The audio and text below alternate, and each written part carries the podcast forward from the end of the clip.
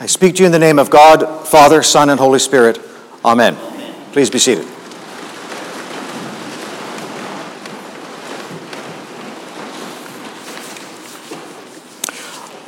It's the Feast of the Holy Spirit, and so I'm going to share a few thoughts on the Holy Spirit this morning.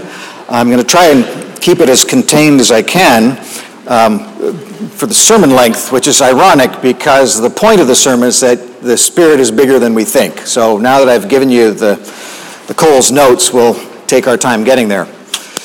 Um, the Gospel reading talks about how the disciples will do greater things than Jesus because the Spirit will be in them just as the Spirit was in Jesus. And so, as God was one with the Father and the Father was one with Jesus, so uh, Jesus is in the, the disciples and the disciples are in Jesus, and the Holy Spirit will come and it'll all be part of this great oneness of being, so that the disciples will do the things that Jesus did and will do even greater things. And uh, so we've been carrying this story as the Christian faith ever since. We have this, this statement of Jesus himself saying we're going to be better than Jesus in some way. And it doesn't sit right because, you know, Jesus is kind of up there and we're kind of down here, and how can that possibly make any sense? But of course, the point is it's not us that's doing it, it's the Holy Spirit working through us. And so when we talk about the Holy Spirit, we're talking about how God is manifested through humanity, through human activity and that there's this idea that in certain kinds of human activities and in certain human communities, God's power or presence becomes active in a way so that the activities have a power and an impact that they could not have on their own. So, even in today's readings, we have the, the great um, link between the Tower of Babel and the, the coming of the Holy Spirit at Pentecost. At Babel, humans, in their pride, were building a tower up to heaven, which is symbolic of just being like God, of achieving everything, of being unlimited in power and, and authority. And of course, it was doomed. Uh, it didn't work. Humanity broke apart into the various languages. That's not the way to get to heaven, was the message of that story. And yet, here in the, the, the, in the second chapter of Acts, you have the story of the disciples speaking and everybody hearing what they're saying. It's the undoing of the, the separation of the languages in the Tower of Babel story. So, the message it could not be clearer that what humans cannot achieve through pride, the Holy Spirit does achieve when it works through humanity.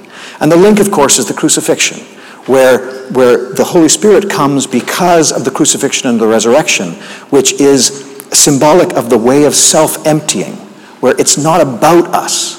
It's about something bigger than us. It's about what God is doing through us. And when we empty ourselves and we allow God to act through us, then there's no limit. The sky is not the limit. The Tower of Babel is not the limit because it's not us. So, this notion of God working through us is, the, is the, the heart and soul of the Christian conversation of the Holy Spirit. And when we see the biblical examples and our conversation, um, the, the other main point I want to make today is that we get distracted by the miraculous dimensions of that. And uh, as you know from other sermons, I, I have nothing against supernaturalism. Um, I've been party to supernatural experiences. It's fine, they're amazing, they're great. I cannot control them. I have no way of telling when they're going to happen. It's always a gift. I'm just busy doing my job, and then all of a sudden, oh, wow, that's cool. Someone just got healed that wasn't supposed to be healed. Someone just had an experience of the Holy Spirit out of nowhere. Great. But it's always something that, is, that, it, that God is at work completely independently of what I'm doing in many ways. So, so I've stopped worrying about is the Holy Spirit going to be active through me? You know, as a, as a priest, as someone that's dedicated my life to pursuing the goals of the Spirit, um, there is a, there was, a, particularly as as a young priest, well, you gotta, gotta be the right kind of person. You gotta have your heart pure. You gotta do the right things, say the right words, be faithful to the Bible, and do all these things so that we can make sure the Holy Spirit is busy through my ministry. And now you hear the main word in that, which is my, right? Completely ego centered. It's about my ministry, and I have to be the right kind of person so that the Holy Spirit will be active in me. And one of my spiritual maturity points was been to let that go and say, "Great, Holy Spirit, God, do what you do. I'm just going to get on with the business of trying to be as faithful as possible." The end.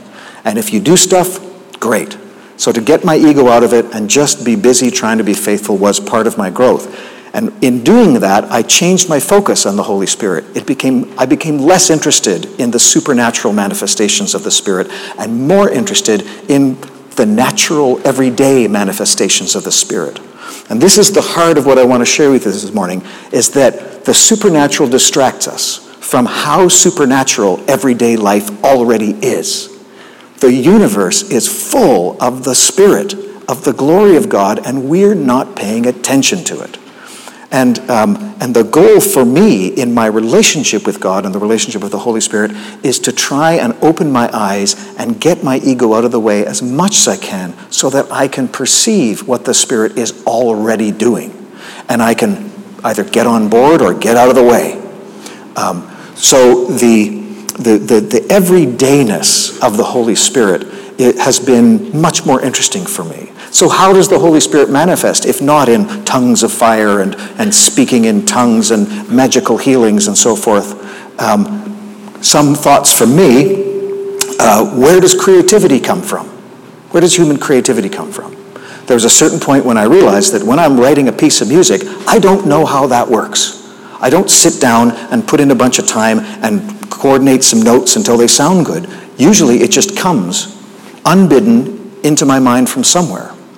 And so for me, that's one of the ways that the Holy Spirit is active in my life. That it's a gift. That human creativity, that co-creating with God is a work of the Holy Spirit through me. And it's as mundane as, hmm, that's a nice tune, I should write that. So you just let it happen. Um, there are other ways of human creativity, and this is something that, um, that I, there are, I don't have time to nuance it as much as I'd like, but scientific discoveries, where do they come from?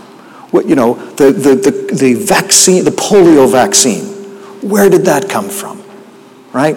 And for me, it's a work of the Spirit. The, the mistake of secular culture is to disconnect that, that human ingenuity and the, the scientific drive and the discovery of the way that nature works from the spiritual heart of it, which is the openness to what God is doing in co creating with us. And so when we do that, we create a new Babel and things go wrong the development of technology without a spiritual basis gives us Facebook, for example. Um, so that there's this incredible hubris at the heart of that corporation which says, what could possibly go wrong? Everybody getting a megaphone on the earth? Perfect. What could possibly be wrong with that? And so there's that, that, that, that, that hubris, that, that, that human centrism, the, and of course the, uh, the egocentrism of, of the, uh, the tech startup CEOs and so forth, that get in the way but that doesn't mean that the creativity underlying it is not a gift of the Spirit in itself. So that's, there's some nuancing that needs to be done there, and I don't have time to work that through with you right now. But I'm just saying the Spirit is bigger than we think. The Spirit is not just present in those miraculous manifestations that we run across if we are so lucky to have uh, experienced those in our life. It's also in, the, in the, the gift of forgiveness, for example. How is it that some people find it in their heart to forgive wrongs done to them. It's a work of the Spirit. And it's as simple as I forgive you. So you can, if, if you're not looking, you'll miss it. You say, oh, what a good person. He forgave. That's a great thing. And you're missing the work of God in and through the heart of that person. So for me, this Pentecost, what I hope is that I can open my, open my eyes to the working of the Spirit where even I'm not paying attention where I should be. And one of the ways is through you that, that if I only had the eyes, I would see flames of fire over each one of your heads because the Spirit is there. And if I'm grumpy at you, it's just because I'm missing it.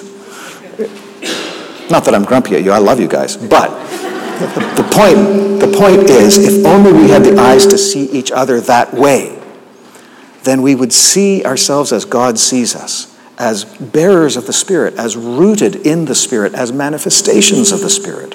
And as we gather as the faithful community, just trying to be the best we can be and be open to whatever it is that God is doing in us, through us, among us, then, then the Spirit is active and alive and will do, as the prayer says, more than we can ask or imagine.